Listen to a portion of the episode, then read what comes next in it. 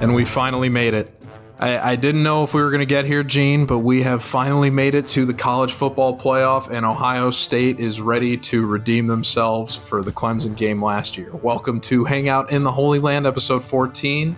I am George Eisner, joined by my co host, Gene Ross of Land Grant Holy Land. And uh, Gene, I hope you had a wonderful Christmas, uh, you and your family, and are looking forward to the new year. How was your holiday?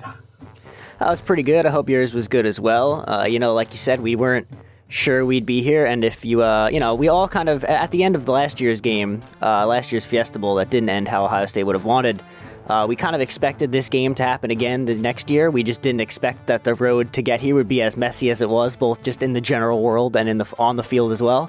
But uh, regardless, like you said, we're here. Um, the game is is coming up shortly here, and uh, we've got a lot to talk about. Oh, we certainly do. Uh, we're gonna try to keep it, you know, between the uh, you know, on the field specific. We know there's been a lot of, uh, you know, outside topics, not only around this game, but Ohio State football in general uh, this week and last week. So we, uh, there's plenty to talk about, but there's uh, specifically plenty to talk about with respect to how these two teams play football. So uh, over the last week, uh, Gene actually did his first uh, film analysis and did a, did a pretty great job, too, if I say so myself uh, breaking you, down how the uh, Big Ten championship game went for Ohio State's defense. And uh, I followed up earlier this week with uh, looking at Trey Sermon and uh, how you know Ohio State's rushing attack is hopefully going to look against Clemson, and uh, just kind of getting a better sense of how the offense is going to do. So we both seem to have a good grip of the you know either side of the ball for Ohio State relative to how they should do against Clemson. So we should should have some uh, good good insight to share with each other today. So I'm looking forward to doing that, and then you know driving myself mad when the game happens on uh, Friday, and uh, thinking about all the things that needed to go right that we're talking about today that aren't going right, and just being a nervous wreck for 60 minutes. I look very much forward to it. So let's uh, let's get right into it then. I uh, my first question I want to ask you, Gene, uh, just kind of to to get a baseline here is, you know, a Trevor Lawrence and Travis Etienne, I think, could make a you can make a very easy case that that is one of, if not the best backfield tandem in college football history. It's certainly one of the best. Um, it'll it would get I think you know much more pronounced if Trevor Lawrence were to uh, you know take home the Heisman or something. But it um, even as we stand right now, Travis Etienne is the leading rusher in ACC history. Uh, he of course was the one that caught the game winning touchdown pass against the Buckeyes last year uh, out of the backfield and ran something like 40 yards into the end zone. Very dynamic threat. Probably should be playing in the NFL this year, honestly. And uh, I think you could say the same about Trevor Lawrence. Um, it, you know, consensus is going to be the number one overall pick to probably the Jacksonville Jaguars come April. So, my question for you is relative to Ohio State's defense, who scares you more, Trevor Lawrence or Travis Etienne? Yeah, and like you alluded to, you know, I was I was pretty surprised that Travis Etienne returned to school. I don't really know, you know, what that decision was like. I don't know what his. I, am assuming his draft stock was pretty good. We saw, you know, guys like uh, Clyde Edwards-Helaire and J.K. Dobbins both go pretty early last year, and I think Travis Etienne was just as good as both of those guys and could have gone, you know, in the first two rounds. But you know, I, his decision worked out. He's had a great year, like you said. He broke the ACC rushing record, and he's a very good back. But at the end of the day I think it still comes down to Trevor Lawrence, uh, probably the best player in college football. I don't think he'll win the Heisman, but he's had a, a hell of a career at Clemson. Uh, this season, He's completed just over 69% of his passes. He's thrown for over 2,700 yards. He's got 22 touchdowns to just four interceptions. And he's also got 211 rushing yards with a seven rushing touchdowns. And that's really the thing about Trevor Lawrence that, that makes him so hard to play defense against is that you don't really think about him as this dual threat quarterback. But at the same time, he really can hurt you with his legs. And Ohio State fans will remember last year that that's exactly how Clemson got themselves back into the game in the Fiesta Bowl in 2019 the, the, Ohio State's defense held Travis Etienne to 36 rushing yards a year ago, but Trevor Lawrence had over 100. And their first real big score was on a big rushing touchdown by him, where he just completely burned everyone. Uh, safety took a bad angle, and it was just off to the races from there. And and stuff like that is really what makes him so hard to guard because he is such a good thrower. And then just adding in that extra aspect with his legs, he's not he's not the runner that uh, Justin Fields is. He's not the kind of athlete that Justin Fields is. But when he when he breaks free, he could beat you, and that's that's a scary thing to have to guard against with a quarterback that's also as good as, at throwing as he is. He doesn't quite have the receiver weapons he had last year. You know, Tee Higgins is gone. He's off to the NFL. He's having a good rookie year. Uh, they lost Justin Ross before the season with an injury. And uh, Amari Rodgers has had a good year. He's their top receiver, but he isn't quite at the level as those two guys were. So, uh, you know, he's had a little bit harder of a time. I wouldn't say harder of a time, but he's had less like NFL caliber weapons, I'd say, than he had a year ago. But th- this offense is still humming. You know, that they've got guys all over the field they recruit just like Ohio State does. They've got five stars all over the place. And so this offense is scary, and yeah, I think I think Trevor Lawrence is really the guy that they got to lock in on. Ohio State has been really good all year at defending the run. Uh, they had some troubles early against Northwestern, but that was more of like a weird like wildcat and like option plays they got beat on. They didn't really get beat on any just standard inside zone plays or anything like that. But their rushing defense has been really good against everyone this year, and I expect that to kind of continue against Clemson, but they do now have to contend with a quarterback that can both beat you with his legs and through the air. And that's something that, you know, these that's really going to come down to Ohio State's linebacker play. And these guys got to be stout. They got to make sure they're not, you know, biting on fakes. They got they got to make sure they're in the right spots at all times. And it's going to be tough.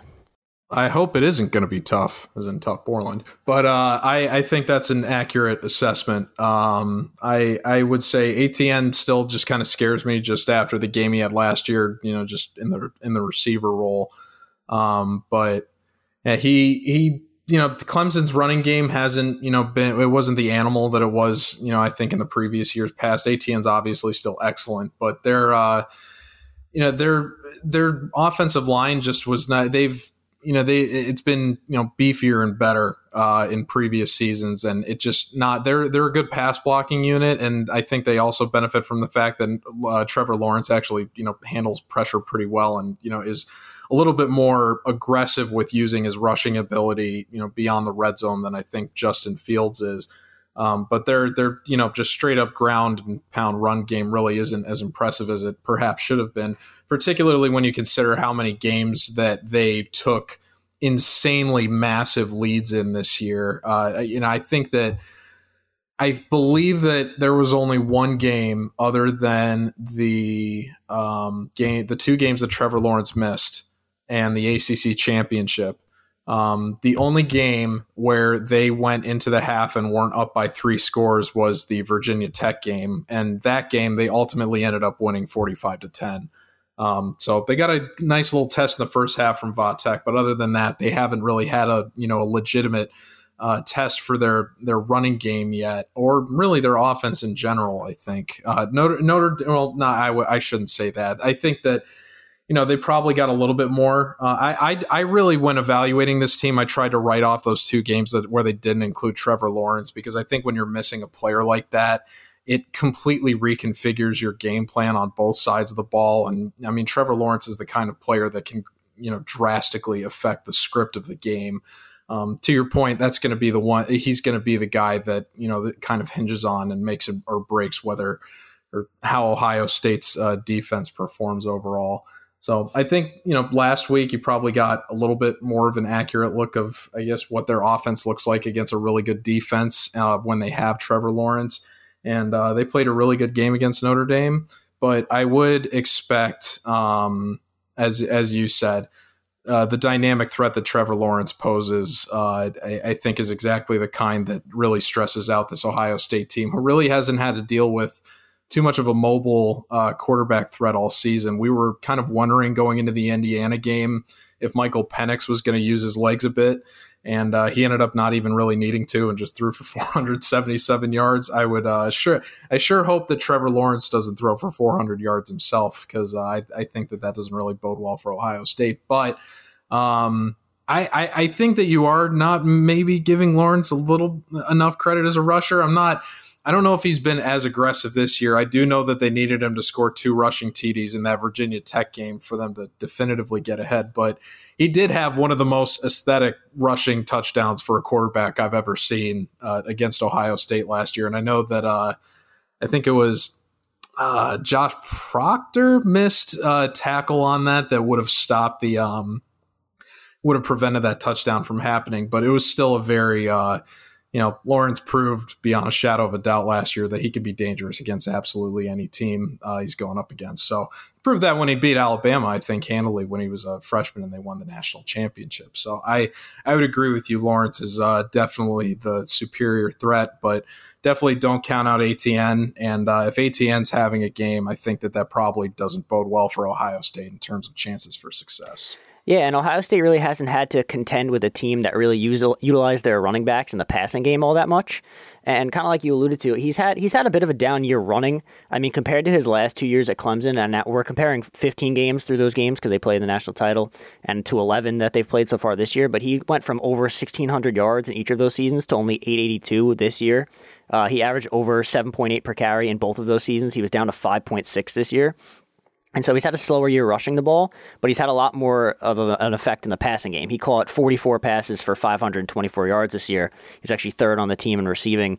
And so I'm interested to see how Ohio State guards that because they haven't really played a team that's had an attack that utilized the running back as much as they do but I mean, they did see, like you said last year, they did that. Like Clemson did use Etienne in the passing game in the Fiesta Bowl, and they're going to look to do it again. They've done it all season, and so I'm sure they they see that on film. I'm sure they've game planned for it, but we haven't seen what that'll look like. Whether it'll be you know Baron Browning or Pete Werner or someone of that ilk uh, matched matched up with the running back out of the backfield, but um, it's just another another dynamic aspect of this Clemson offense that they make you game plan for, and it's another reason why they're so good. They have the guys, and they've got a really good offensive game plan, and they put up points. They are third in the FBS with 44.9 points per game this year. So they they got a really really good offense, and it might not have the stars all around the field like they did last year, but they still they're putting up the numbers. So to that point, who would you say in this game benefits more from a shootout, Ohio State or Clemson? I mean, before before the Big Ten championship, I would say Ohio State. But after what we saw from the offense uh, in in the Northwestern game, I'd be a little concerned about Ohio State, especially against a defense of Clemson's caliber. I, I think overall a shootout would probably benefit Ohio State in the long run, just because Ohio State probably has the weaker of the two defenses. So if both teams are putting up points at will, that probably bodes well for Ohio State. But I don't think either of these teams are interested in getting into a shootout. I, I, think we will, even though like defense across the board has been down this year in college football. I think we see kind of a similar scoring output that we saw last year, where it was 29 23. I think we might see something more in like the, the mid 30s this time around. Like it, will be a little more higher scoring, but it's not going to be, I, I, don't expect a game that's played in the upper 40s. This isn't going to be a, a, Big 12 matchup breaks out in New Orleans. but um, I don't think either of these teams are really interested in getting into a shootout. Uh, what is going to be interesting is that uh, for the first half of this game, Clemson will be without uh, starting safety Nolan Turner. He's actually the guy that picked off the game ending pass in last year's game. Uh, he was ejected for targeting in the second half of the ACC title game, so he will be out for the first half of this game. So it'll be interesting to see if Ohio State's offense is able to take advantage of that a little bit, maybe hit some stuff over the top. We know Ohio State's been looking to do that all year. Ryan Day's game plan has has featured a lot of those kind of plays where they try to get Garrett Wilson matched up one on one with a safety deep over the middle. And so without Turner out there, maybe they're able to do that early and put up some early points. Uh, obviously, their Achilles heel last year was scoring in the red zone. So if they're able to hit on a big hitter and maybe score from farther out, it makes their life a little easier. They don't have to get into those red zone situations that they've discussed ad nauseum that they've struggled with, and they haven't really executed as well as they would have liked to this point in the season. But yeah, I don't think a, a shootout benefits either of these teams. But I'd say I, I'd give a slight edge to Ohio State in that area just because their defense hasn't looked as good as Clemson's has. I think that the game script for Ohio State has to look like what you alluded to with them, you know, being able to put up points early, um, you know, with their personnel absences. And uh, they, I mean, they went up early last year and ultimately, you know, didn't end up winning the game. But I, I don't think that they were really. I, Clemson's defense, I think, was was better last year and better equipped to prevent Ohio State from just kind of running clock. Whereas I think that this team, um, with with how strong the running game looked in the Big Ten championship, um, you know, the offensive line posting extremely impressive rushing numbers.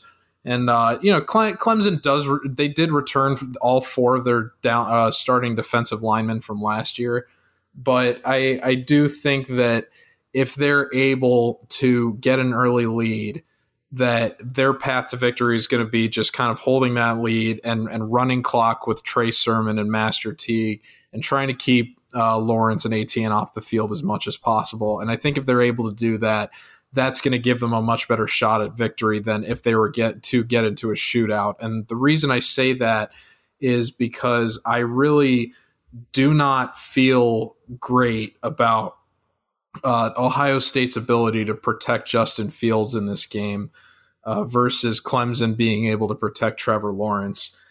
If you look at um, the pass protection numbers that Clemson's offensive line has had this year, they're they're pretty good. Uh, they only give up a sack on about three and a half percent of their dropbacks, which is like which is 15th overall in college football. Uh, on standard passing downs, that drops down to below, th- or on standard downs, so like first and second down or, or and long, that drops down to below three percent. And then on obvious passing downs, it goes up a little bit to five percent, but that's still uh, 28th overall. So all three of their major, you know, uh, statistics for pass blocking are very, very good in the top 30 for college football. And then you contrast that with Ohio State and Ohio State is giving up almost triple the sack rate that Clemson is. They're giving up sacks on 9.5% of their non garbage time pass attempts. That's 111th out of 100, and I think 25 or so college football teams because there are a few this year that aren't playing a season to bring that number up to 130. Uh, their standard down sack rate, so for standard downs pass attempts like first and second down, that goes up to 10.6%. That's actually 124th in college foot. That's one of the bottom five rankings in college this year. Ohio, so just, you know, kind of put that in plain English. If Justin Fields is dropping back on first or second down, there's a over 10% chance he's going to get sacked this year. And and whether you want to put that on the offensive line, which I really don't, or on Justin Fields, you know, holding the ball too long, which I, you know, that's I think where the most of that is coming from. Uh, that would have you stand to believe that you know with the kind of defense Clemson plays, which is very dynamic, they they'll blitz the hell out of you if they know you can't really handle the pressure well. And I'm sure that uh, the defensive coordinator for Clemson is licking his chops right now watching Fields' games against Indiana and against Northwestern uh, a couple weeks ago. It, it makes me very nervous about if Ohio State has to throw to stay in this game because while I'm confident Fields is going to make a few plays to Olave and Wilson and you know the other names that we've got on the roster – I, I'm not very confident that they're going to be able to give Fields a clean pocket the whole game or that he's going to make the correct decision every time or the smartest decision every time. And I think that that's where the separation is going to start to come between these two teams. But again, if they build an early lead and they're putting themselves in a position where they don't have to throw as much, that issue doesn't become as apparent. And I think that Ohio State has an easier time finding uh, victory that way than if they have to throw a lot. Yeah, and just building on that point, you know, Clemson's defensive line is very, very good. They're actually, as a team, they're number four in the country in sacks per game. They're averaging four per game. They had 44 total on the year through 11 games. So if the, these guys are strong, if you watch the ACC title game, uh, Ian Book for Notre Dame, their quarterback, he was doing a lot of the Justin Fields thing where he was trying to run around in the backfield and make plays, and Clemson was having none of that. They were they were bottling it up. They were making sure that he couldn't get to the outside to run around. They were they're staying in his face so he couldn't find guys downfield. And you know, it's it's something that I've seen Justin Fields try to do, and now having seen Ian Book try to do the same thing, it, it wasn't even close to working. So Ohio State cannot afford to put themselves in that kind of scenario, and so that, that com- it comes back to what we talked about in the recap last week, where you know the play calling is going to have to change. If you're seeing a blitz like they're probably going to see from Brent Venables, you can't call these long developing play action pass plays. I would love to see this week um, Ohio State kind of use their tight ends more in the passing game, especially. I feel like they kind of abandoned Jeremy Ruckert and Luke Farrell over the past few games, and I'd love to see you know just six to seven yard passes to those guys and let them try to make plays, just pick up a few yards on first and second down. Not every play has to be a 25 yard passing play. You could pick up these chunk yardages, and if Clemson's going to blitz and they're going to send these linebackers, these dudes are going to be open. And Justin Fields has seemed kind of hesitant to hit his safety valves this year, whether it be just the running back or the tight end or whoever on the short routes. And I think they're going to have to really mix it up and do that this game. And maybe Ryan Day has kind of shied away from using that because he plans to attack Clemson that way and he just doesn't want it on film. And they just kind of went the whole year knowing they could avoid doing that and still win football games. And now they're going to deploy this more of a short passing offense and quick hitters. But either way, I think they're going to have to switch up from what they've done throughout the year, and a lot of it's what caused Justin Fields to have to hold on to the ball. When when the receiver, when it's a route that's designed to pick up 20 yards, you, you can't be running this against an all-out blitz. It's just not going to work against any team. So I do think we're going to have to see a game plan change this week, and I think that with this Clemson defensive line and just how good this defense is at creating pressure in miscellaneous ways, uh, we can't. Ohio State can't afford to be dropping Justin Fields back for for 10 minutes every play. It's just not going to work. It must be so frustrating to be a, an Ohio State tight end because they're they're they're good. I, I mean, all of the run block, they only get used as run blockers or on like little underneath routes, or they they hardly ever catch passes beyond the first down marker.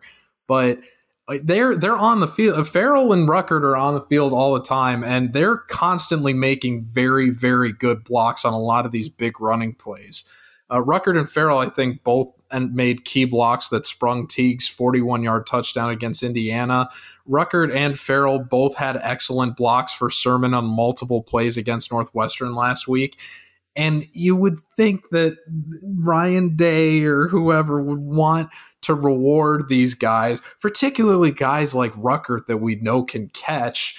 Uh, and it's just for whatever reason we don't see it year over year, and I, I it's it's one of the more frustrating things as an Ohio State fan, honestly, because we know that these guys are talented, and I just I, I was hoping that one of the things that we would see um, as we transitioned away from Urban Meyer to Ryan Day was a more flourishing role for tight ends in the passing game.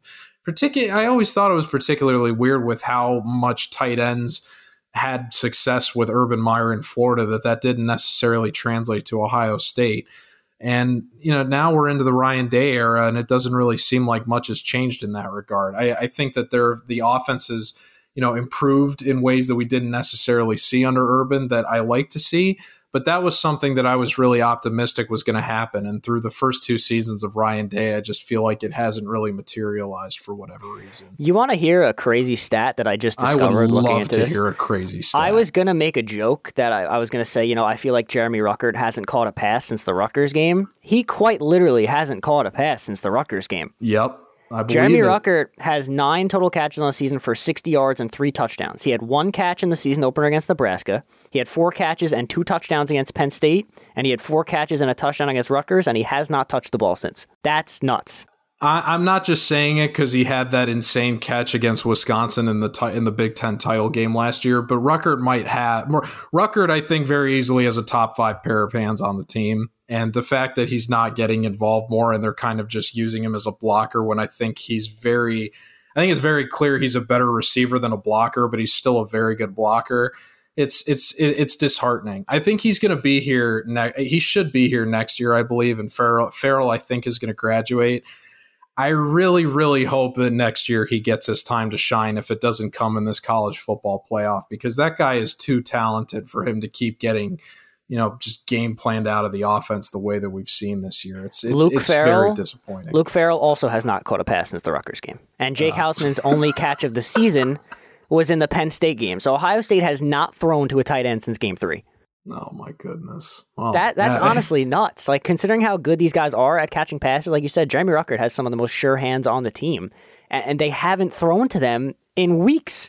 Well, I, have I've been harping on the point all year that I, I'm wondering if they haven't opened up the playbook as much as they like because they don't really want Clemson to get a sense of what they're actually going to do. So maybe this is the game where they finally let it all out. Uh, I, I, you know, there's there's no better time for it. It's it's win or go home. So I, I would hope that we get to see it in this game. But yeah, certainly. Uh, certainly want to see more out of the tight ends, uh, or at least more of them getting involved going forward, not just this season, but into the future. But in any event, we still we still like the Ohio State offense. It's still pretty good. There's you know there's guys to be happy about. There's yeah, they're they're they right. Do. They've got some they've got some players over there. They do some things. You know, they got some five stars. They're all right.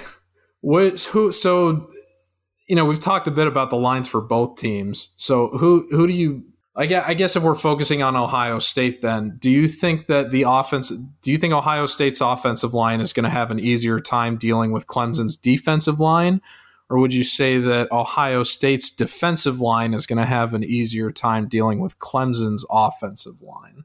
That's a good question. I think that um, in terms of lines, I think Ohio State has the better offensive line of the two teams, but then I think that Clemson has the better defensive line. So I kind of think it's strength on strength where, you know, both right. both sides are going to kind of struggle a bit because uh, Ohio State's defensive line hasn't been stellar, but they've been pretty good. Haskell Garrett and Tommy Togiai especially have been really good this season. Even Jonathan Cooper's had one of his best seasons at Ohio State.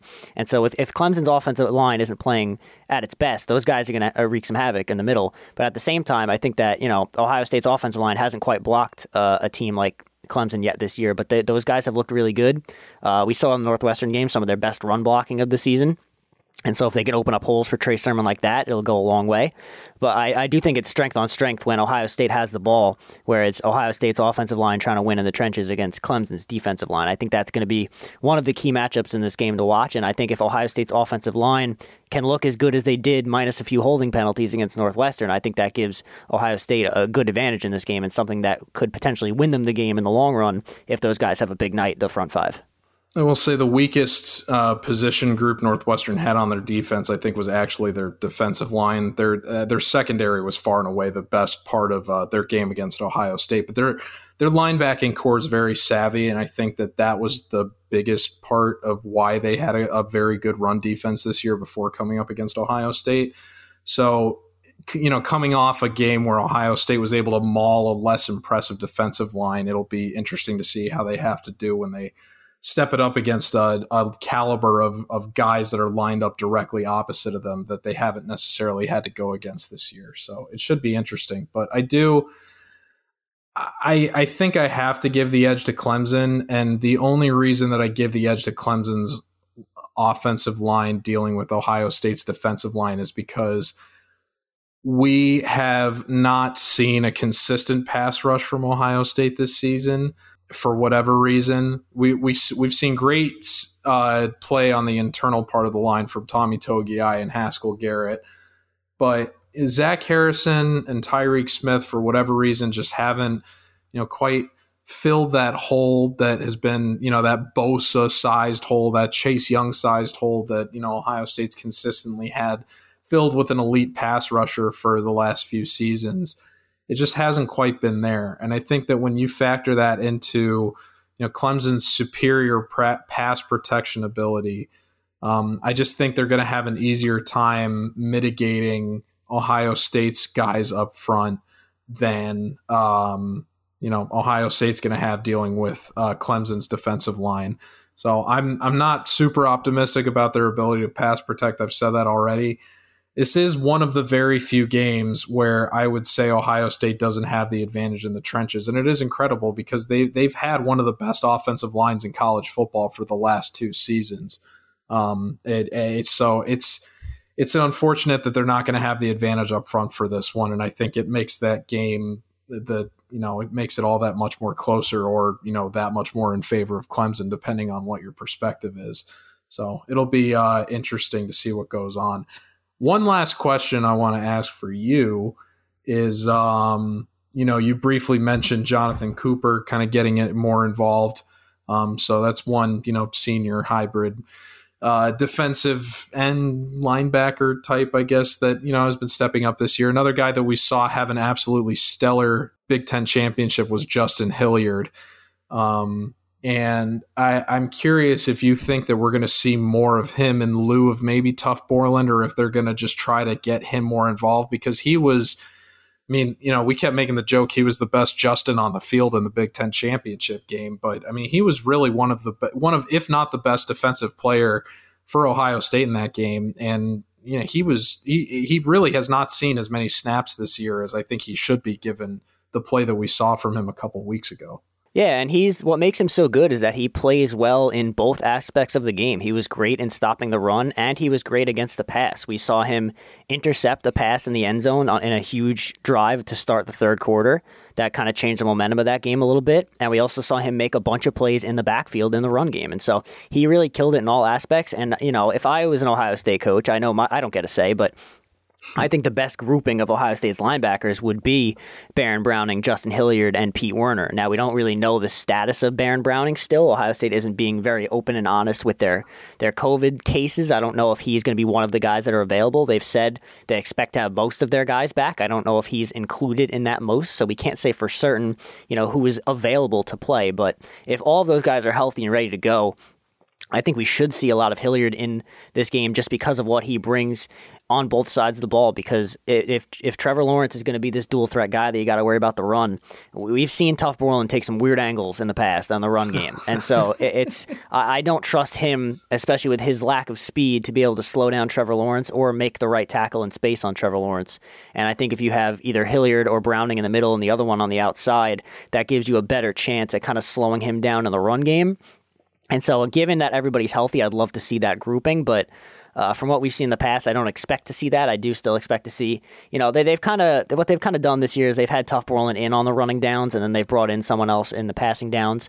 And so I'm sure we'll still see that if everyone's healthy. But you know, we'll see if they mix things up. It's kind of hard. Ohio State hasn't really had enough games to uh, despite what Dabo Swinney thinks and that it's an advantage for Ohio State having less games, I think it's a disadvantage because they haven't gotten to, you know, kind of test out these groupings and see what they've got in different personnel groups. So uh, I think they're not really going to come out in a playoff game and, and throw a new look at, at a team. I don't I don't expect to see that at all, but I would like to see them kind of mix that in, especially on on some kind of second and long, third and long downs where they know there's a chance at a, a QB run so it'll kind of eliminate that aspect. But I do think that's their best linebacker grouping. But I do think as a whole, the linebackers have played pretty well this year. So I think regardless of what happens, uh, they can't really go super wrong in that regard, I guess. You you do bring up an interesting point though about Browning's availability because if I if I think back to earlier in the week when Ohio State was posting practice photos, there were people that were wondering about Olave, and then one of the practice photos, if you did a very enhanced zoom, you saw the number two jersey, and people were assuming Olave was back at practice. And then today they posted a very high def picture of Olave at practice on the official Twitter account for OSU. And, you know, they, they were kind of, you know, taking the piss at the fact that people were speculating if he was back or not. And they said, I think the caption was something along the lines of this one's a little, this one's not as fuzzy, as in like, hey, he's back. This is very clearly Olave at practice. But I haven't really seen the same treatment given to Baron Browning. So it, it and that was, I think, the you know, other than Drue Chrisman, uh, those were probably the biggest names uh, that were missing for Ohio State in the Big Ten championship. Although uh, Mr. Hoover filled in admirably for Drue Chrisman, uh, I think most Ohio State fans would agree. So yeah, and uh, while and while they weren't COVID related, I don't think uh, we also don't really know the status of guys like Marcus Hooker and Ronnie Hickman. So that could play a role in the safeties. We don't really know what's going to happen. Ohio State is going to want to roll out a two safety formation, most likely like they did last year on a team that likes to pass a lot. So we don't really know who's going to be available there either. We don't know if those are injuries that are still nagging. We don't know if that was kind of contact tracing. We don't really have a good idea of anything. They're not, like I said, Ohio State is not fully transparent with their injury report, and we won't know until Friday morning. So that could be another thing to look out for. I expect all of those guys to play, but I don't know any more than you guys do. So we'll see, I guess.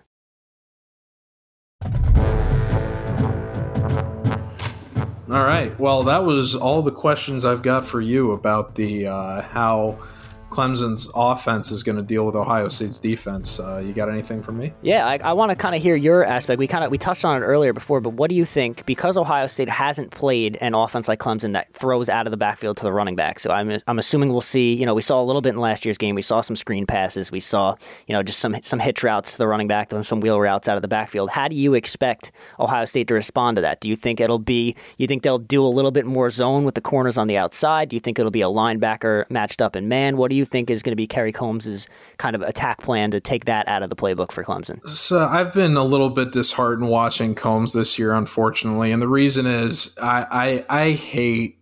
And, and, I mean, I, I this was even before Greg Schiano, but I, I hate man coverage. I just absolutely hate it.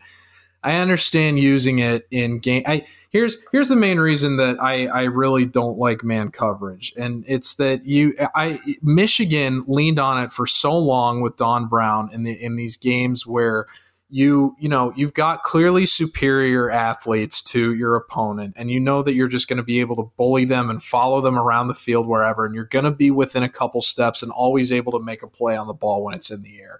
If you're confident in your athletes that's great. Last year, Ohio State very, very, very much tried to get away from that because Schiano was Greg Schiano when he was here was so adamant about man coverage. And then that Purdue game happened, and they just got absolutely embarrassed in front of everyone. Uh, and and it basically got shown why you can't do that. And Michigan proved it later on in the year when Ohio State ended up hanging 63 on them with uh, Haskins. So I, I absolutely hate man coverage. And unfortunately, we've gradually seen Ohio State play a little bit more and more of it this year. Last year, they were almost doing exclusively zone uh, with, with Hafley for most of the year. And I was absolutely enamored with that. I, I, think zone is always the the much better way you should be playing defense.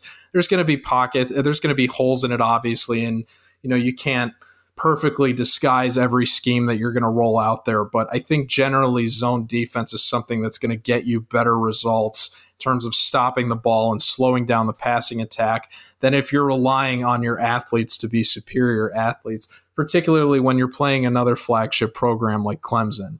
So I, I think that the more man coverage Ohio State runs in this game, the less they stand to benefit from it. I don't think this is as talented of a receiving corps as Clemson had last year, but they still have got two very talented guys in the backfield that are going to be able to put a lot of stress on the defense. And I don't think that manning a linebacker up against Etienne is going to really pay benefit. Can you imagine? Uh, I want you to close your eyes and picture the nightmare that would be Tuf Borland trying to cover Travis Etienne on a Texas route. Think yeah, about before, that. Before you even like started the hypothetical, I knew where it was going, and I immediately exactly. felt sick to my stomach. So you you do not want that. You, so I, I I cannot feel good about whatever man coverage we're going to see from them. Of course, the most egregious thing we saw was in the Indiana game when they were motioning receivers out to the edge and having linebackers like Browning follow them all the way out to the sideline and then just get absolutely torched. Obviously, we've seen that corrected in subsequent games, but I cannot feel good at all about this team playing man coverage. I want to see as much zone as I possibly can all day long. And you know what? They haven't played really exclusively zone in any game this year, at least from what I've seen. So maybe this is the game where they fully end up committing to that, particularly if, if Clemson is having to throw to stay in the game or come from behind a little bit. I think they could probably feel better about that. Um, the the I think the more interesting thing to see is going to be how how they decide to blitz because uh, they haven't had the blitz a ton, but they also but Ohio State also hasn't really been as effective with the blitz this year as I think they have been in years past. Just their their ability to generate pass rush pressure has not been great. So I wonder, you know, how much in this game they're going to try sending things at Lawrence to make him feel uncomfortable versus having guys hang back so that they can account for Lawrence if he runs and you know giving the the secondary and the guys covering the short part of the field a little bit of extra help in terms of stopping it. So in terms of what to I would expect them to do, I would expect them to play the football that's going to bring the most, you know, likely chance for victory. And from where I'm sitting, that's definitely them relying on zone coverage. So I'm hoping that we see almost exclusively zone from the corners and the safeties all day and the linebackers. And God forbid we end up seeing Borland get, you know, manned up against any of their skill players, let alone Travis Etienne. I don't even want to see Borland spying Trevor Lawrence. I, I, I, I don't know what I would want him doing out there, but I, I, I know I want to see Hilliard after the last game. But in any event, um, I, I that that is what they're going to need to lean on is zone coverage. So if you're seeing a lot more man in the early stages of the game, uh, this this team is going to have problems, I think, for a lot of the day. Yeah, my main problem this year hasn't even been so much with the idea of man coverage. I just think I think they've kind of had to run that out of necessity just because they don't have a lot of experience in the secondary zone is something that's a that's lot a good point. harder to focus on. And when they had guys last year like Okudah and Arnette that had played a lot of football, it was a lot easier for them to run the zone. This year where they have first year starters like Banks and Williamson, it's a lot harder to get that implemented. I think that's just kind of been why they've done it. But uh, my problem comes when they're not playing a press. If you're going to play man, you got to play press man. And when they're giving these dudes six, seven, eight yards off the line of scrimmage, you're going to get torched. So they, they can't run that out as well. But just switching over to the other side of the ball for a minute, how worried are we about uh, Justin Fields' thumb? He kind of said, you know, they, they asked him about it, whether it was yesterday or today, and he kind of just gave a one sentence answer. He said, I'll be good to go by Friday. I don't really know what that means.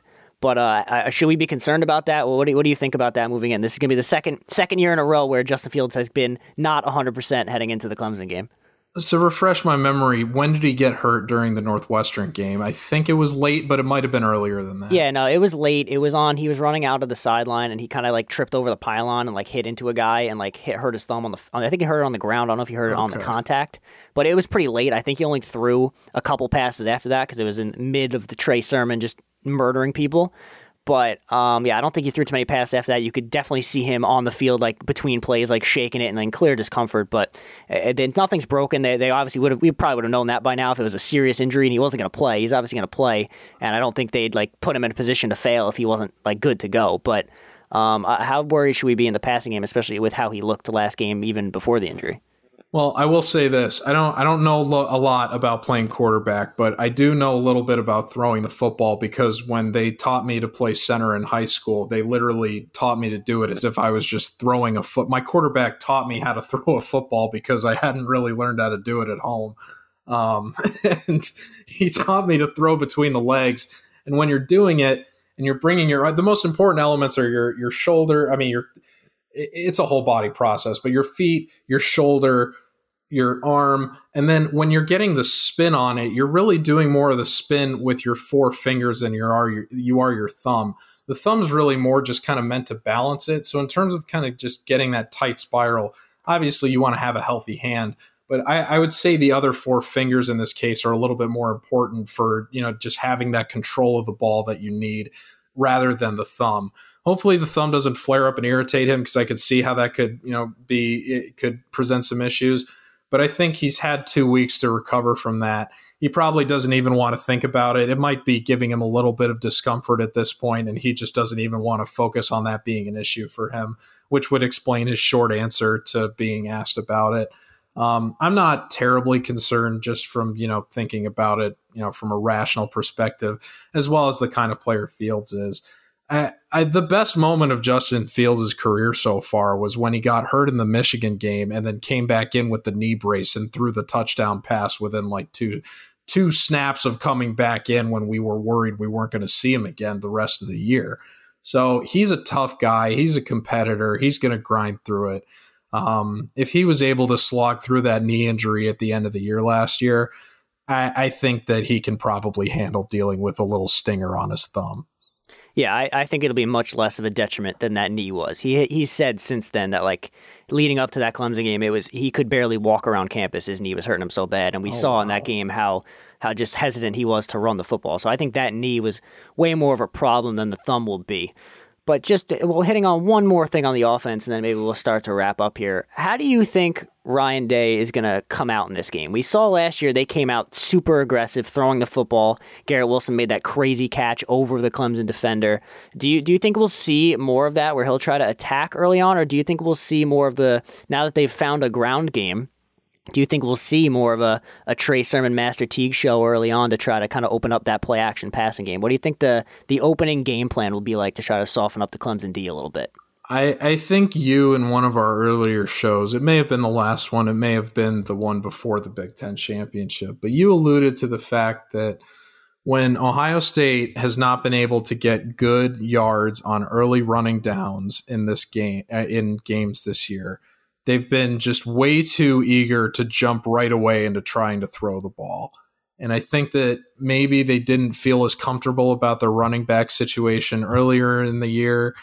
I know that the offensive line, you know, as good as it is it is now, was not playing nearly as well in the earlier stages in the season as a unit uh, relative to what we saw last weekend. Um, but I I would hope, particularly after the Sermon do, or Sermon doing well in the Big Ten championship that we see them commit to the ground game early. And the reason that that's important is last year, the way that this team had the majority of its success through the air was on play action. A lot of their big plays were just from setting up these these ground and pound consistently give to Dobbins and he's chunking it for five, six, and then maybe he rips off a 10 for a first down and another, you know, four yard right. He just keeps getting these chunks and he's he's built like a bowling ball and it's it's really annoying. And then, you know, they they get a little bit overcommitted to trying to stop him from getting a nice another little chunk gain. And Fields still has the ball on play action, and he's just able to get it really nice over the top to, you know, whether it was KJ Hill last year, uh, Chris Olave. Uh, they were they did a really really excellent job last year of uh, getting the ball um, out on play action and getting it set up with um, very good running plays. So I think that that's going to be the same key this year. We saw that earlier in the year, Ohio State had a much, be- they were doing a much better job, particularly in the first game with Nebraska. They were running a lot more play action and running it a lot more, a lot better. I think they haven't we haven't really seen it as much so I, I, would think that the fact that it hasn't been as much of an emphasis and the fact that we've seen last year how good it has been for this team the ideal way for ohio state to set themselves up for victory on the offensive side of the ball in this one is commit to sermon early make the defense respect that and one thing that i have noticed about clemson's linebackers is that they are very eager to sell themselves out when they think it's a run. And it's not even to the point that they diagnose where the run is going and they try, they just sprint straight into the middle of the line and try to blow th- stuff up with reckless abandon. And you know, sometimes that works and usually when your opponent isn't, you know, as physically matched to to meet with you in that regard, it's it's going to bring benefits. But there were plenty of things that I saw on instances I saw on film where that kind of selling out ended up being more of a detriment to them and ended up opening holes. That was even apparent last year in the Clemson game when with the two biggest runs that J.K. Dobbins had his touchdown run and then another one that went for somewhere around 50 yards that uh, didn't go into the end zone and ended up setting up a field goal. So if they commit to Sermon early and then they start sprinkling in the play action, I think that that's going to set them up for a lot of early game success. The question is going to be once Clemson adjusts, what kind of counter adjustments is Ryan Day going to make at halftime? Because in, in years past, this team has been excellent at making halftime adjustments. And if there is one thing that I've really been missing relative to previous seasons in this season, it's that this team has not been a second half team by any means. They've been a first half team all year up until the game against Northwestern last week and they've been playing their best ball early and then slowly just kind of waiting for the game to end. If this team saves their best ball for last, and if the coaching staff is, you know, ready to make adjustments on the fly as they need to, I think you're going to have a much, much better chance at a positive outcome for Ohio State than you would otherwise. If I was to set the over under on Justin Fields rushing attempts at 15, are you going over Low, or under? Lower. Lower? Lower. Easy. I, I don't think he's had. I think the Penn State game last year might be the only game where he had more than 15 rushing attempts. Correct. I would be shocked if we see more than 15. So if you're set if you're setting the line, I'll I'll take that prop on the low very easy. You are 100% correct. He had 21 against Penn State last year. It's the most he's had uh, at uh-huh. Ohio State. He's uh, done 15. It. He's done 15 twice this year. He did it against Nebraska okay. and against Indiana, but he's averaging okay. around 11. Right. Okay. So yeah, I I you know, Nia is a little bit more spry, you know, so in that sense, maybe Clemson isn't really thinking of him as much as a rusher just because of what they had to deal with last year. Again, they're the four defensive linemen are back, but the the guys behind them, those are those are all new guys. So it's they're you know kind of learning Fields fresh.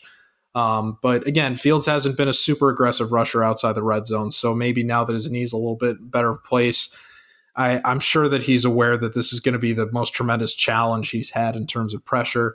Maybe he knows he's got to run a little bit more and just kind of take what the defense gives him rather than trying to hold out to make the best play that he possibly can. Um, that would be great to see. I don't doubt that he can do it. He has been one of the most talented passers that we've seen at Ohio State.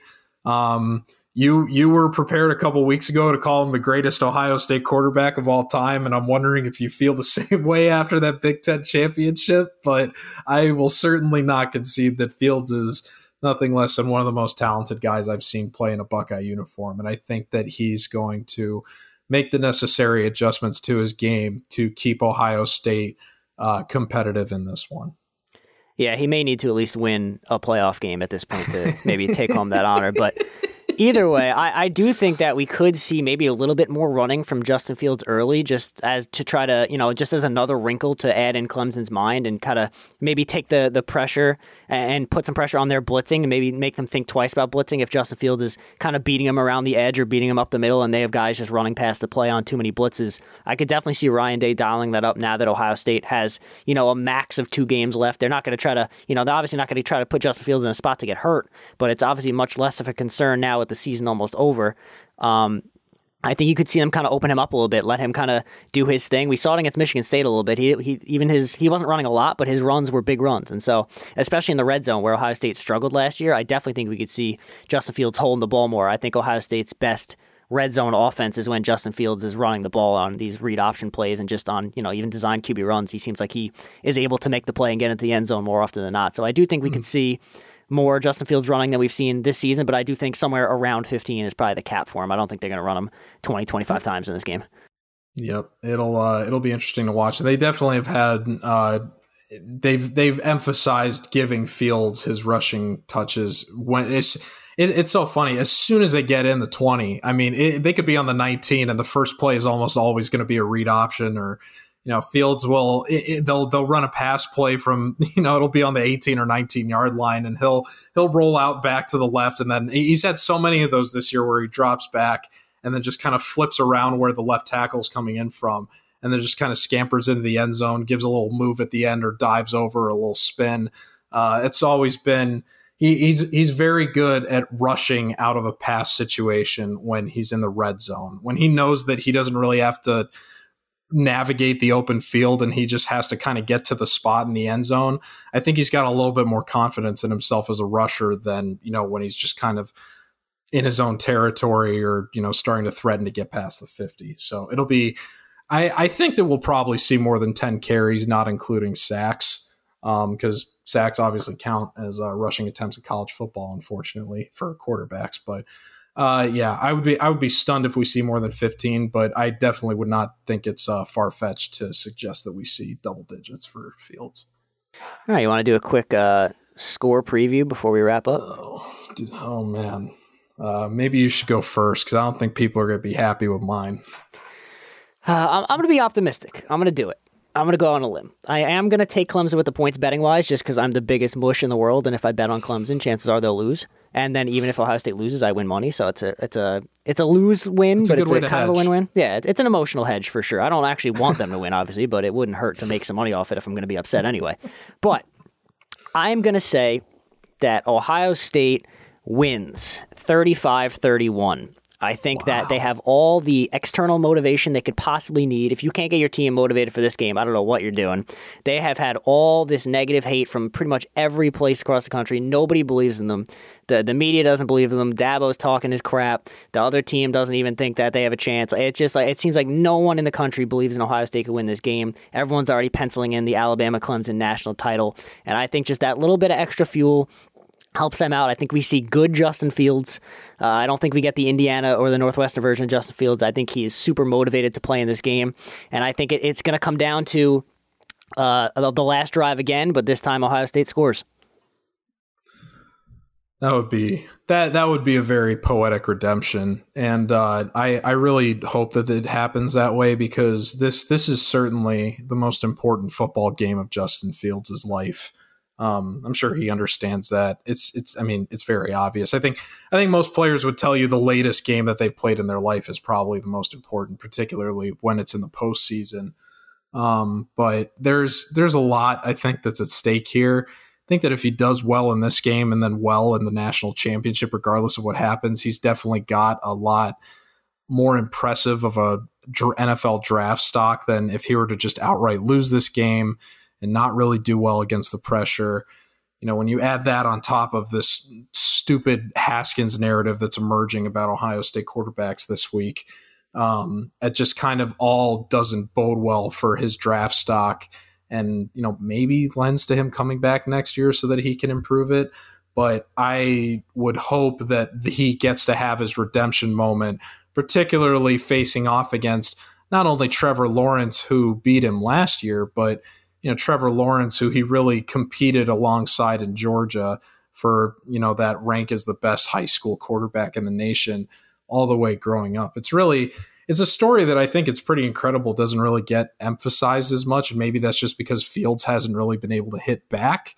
But if he can pull this one out, that would just be an incredible story, and I think would really, really, it would just be super poetic. And honestly, I I feel like this is the national championship for Ohio State more than an actual national championship would be. Just for me personally, I'm sure that the players don't feel that way, but just with the fact that this team has never beaten Clemson we spoke a bit before we actually jumped on the pod about the the weird relationship that Clemson fans have with Ohio State and how it's like, oh, it's not a rivalry, but we love, you know, taking the piss at you whenever we can because, you know, even though you're not in the conference, they just kind of irrationally don't like Ohio State fans for some reason. It would really, really be great to see this game result in a win. Unfortunately, I don't think it's going to happen. Uh, that you are what your transcript says you are and uh, this the pass protection this year just whether you know I, I, don't i don't feel good about fields' ability to deal with the kind of blitzes he's going to see. i mean clemson's the the blitz schemes that he's going to see are going to be comparable to that I think of an NFL scheme. They're going to be complicated. They're going to be blitzing him from both sides of the edge, overloading different parts of Ohio State's line, sending the house in some obvious situations and less obvious situations. Fields just has not been able to handle that well in the games this year. And uh, I I don't I haven't seen enough that tells me he's going to be able to do that well. I think Ohio State's going to get most of their scoring on big plays. I think Trey Sermon's going to have a good game. I, I think he's going to post 100 rushing yards again. I don't expect him to get above 300 like he did in the Big Ten championship, but I would expect him to have one big scoring play, you know, maybe from like 40 or so more yards out. Couple big passing plays from Fields where they beat an overly aggressive Clemson defense but I don't really see them getting a lot of really good sustained drives um, unless Day is going to firmly commit to the run. And he just hasn't done that this year. I would love to see it in this game, but we've just seen too much of an eagerness to default back to the pass when it doesn't go exactly as they want it to on the ground. And for that reason, I expect Clemson to score at least 30 points. I'm going to plan it at 31 for them, and I'm going to say that they win this game 31 to 21. And Ohio State goes home sad. I'm sorry. Yeah, I mean, uh, based on everything we've seen this year, I, I, it wouldn't be a shock. You know, obviously Clemson's played very well. They've played more games. They're more seasoned. Ohio State uh, they keep saying they haven't played their best football yet, and if that's the case, then maybe they're able to play that finally best football game in this game and then come away with the W. But if they play like we've seen them play in some of these bigger games, it's probably not going to happen. But we'll we'll have to wait and see. That's why they play the games, you know. I'm I'm to be cheering my heart out though. Believe it. I I want it so bad. I, I nothing would make me happier than to see Dabo. That if they lose this game, that Dabo post game press conference is going to be appointment television. I, I am going to. I'll make sure it's DVR'd. I'll watch it three times over the next morning. Nothing will make me happier than to watch that guy squirm after all the crap he's talked this week and all season and all the dumb stuff he's said throughout 2020 on a whole range of topics nothing would be funnier than to watch him have to sulk and give credit where credit's due to Ohio State. You already feel like he begrudgingly had to say, oh, they could beat anybody this week when it came out. He ranked them 11th in the poll. So I'm. I'm very, very, very much hoping that this ends up working out in Ohio State's favor. And I'm not writing them off entirely, but I think if this game plays out the way that it, it's it should, based on what we've seen this year, that Clemson's going to win. But if we see things that we haven't seen from Ohio State this year that we know they're capable of, I think that you I would give the advantage to Ohio State. I am going to be so insufferable on Twitter if Ohio State wins this football game. There's going to be so many tweets about being the 11th best team in the country and lots of Dabo stuff. There's going to be some photoshops. There's going to be t-shirts. It's going to be great. Imagine making the college football playoff and losing to the 11th best team in the country. Oh, it's it's, it's going to be all over the place. I can't wait. I need I need it. I need it. It's it's it's going to be an emotional one. It's a it's a very important game Uh, I, I, I don't want to think about the aftermath of a loss. I, I, you know, it's there's there's a lot riding on this game for uh, much more, I think, for Ohio State's program, I think, than Clemson. Um, but you do have to imagine it would be a really sour way for the Lawrence Etienne era to end on a loss, and that would be really, really awesome if Ohio State could redeem themselves and uh, be the one that closes that chapter of college football. So I hope we get to see it. Yeah, you'd you'd hate to see it. You'd hate to see it. You know, you just hate it. I, I hope someone makes a GIF of uh, I don't know if you've ever seen that South Park episode where where uh, Cartman is is licking the tears of his enemy at the end. He's like, "Oh, the tears of unfathomable sadness. They're so yummy." I would be doing that to Dabo all day at that post game press conference. Ohio State Ohio State Twitter is going to be incredible if they win this football game. I cannot wait. People are very creative and smart, and I'm very I'm looking forward to it. Even in you know, I'm sure during the game there's gonna be lots of tweets. Uh, Ohio State's gonna have one bad play and everyone's gonna freak out. But if if there is a, a win at the end of this tunnel, the, the celebration on social media is going to be something unforeseen. It's gonna look like we won the national title for sure. And it's an, and it's New Year's Day, so people are going to have plenty of their time on their hands to dedicate to ridiculing Clemson at Dabo's. So we would love to see it, but obviously uh, it goes both ways with that too. So I'm sure all the Clemson faithful are going to have a field day if my prediction comes to fruition. But I hope I'm wrong. Wouldn't be the first time. Um, I would say that you've generally been more on the money with these score predictions than I have this season. So if you're if you're listening and you want to go with the optimistic way, you know, keep that in mind. Gene seems to have a better penchant for seeing how these are going to go than me. Um, but I, uh, yeah, I, I, I think that that you know we've we've covered good ground with this. Uh, I think that's probably a good place to stop.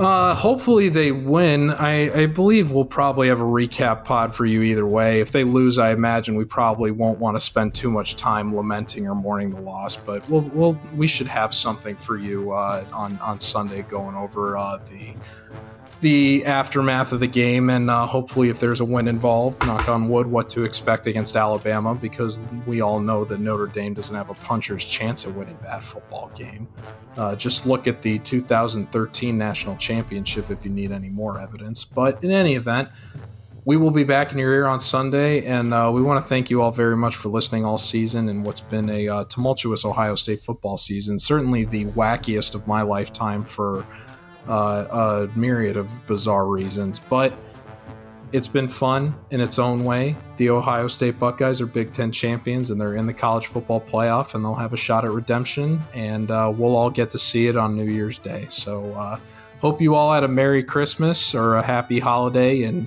enjoy your New Year's celebrations. Celebrate responsibly, and for Hang Out in the Holy Land and Gene Ross, I'm George Eisner. Go Bucks, and uh, we look forward to talking to you soon, hopefully with good news. Take care, folks. We'll see you all in 2021.